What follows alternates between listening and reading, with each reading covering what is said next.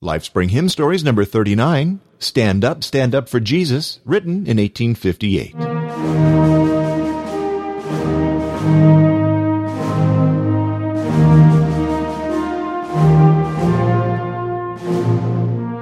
Dudley Tyng served as his father's assistant at Philadelphia's Church of the Epiphany and was elected its pastor when his father retired in 1854.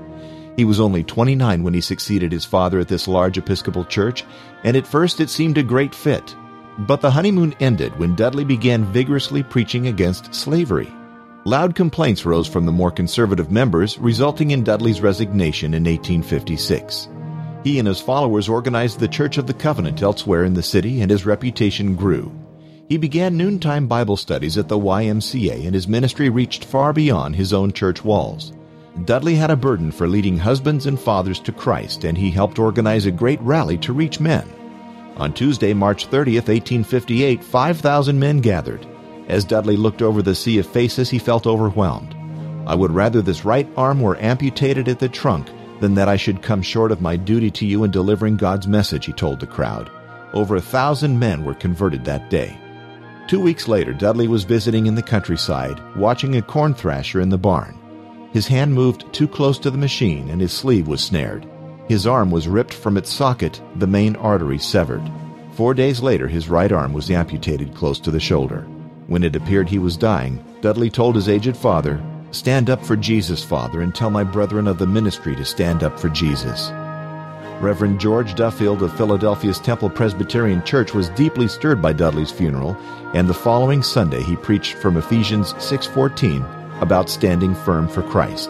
He read a poem he had written, inspired by Dudley's words Stand up, stand up for Jesus, ye soldiers of the cross. Lift high his royal banner, it must not suffer loss. The editor of a hymnal heard the poem, found appropriate music, and published it. Stand Up, Stand Up for Jesus soon became one of America's favorite hymns, extending Dudley's dying words to millions.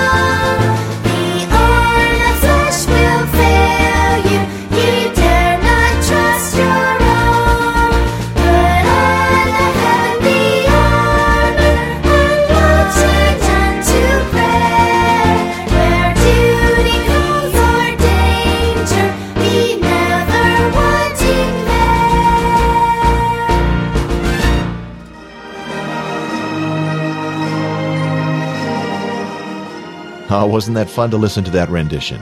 That was the London Fox Singers.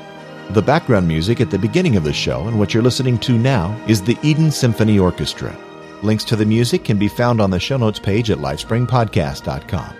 As always, my very special thanks go to Pastor Robert J. Morgan for granting his permission to use his books Then Sings My Soul, Volumes 1 and 2. Before I go, I'd like to just mention that I'm giving away a computer. If you'd like more information on that, just go to the show notes page at lifespringpodcast.com.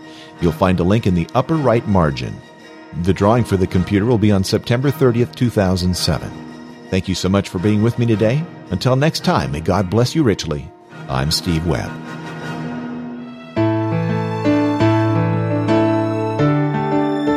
This has been an In Touch Productions podcast. The best and the brightest served up daily by the sharpest minds in content delivery, pod show, and limelight.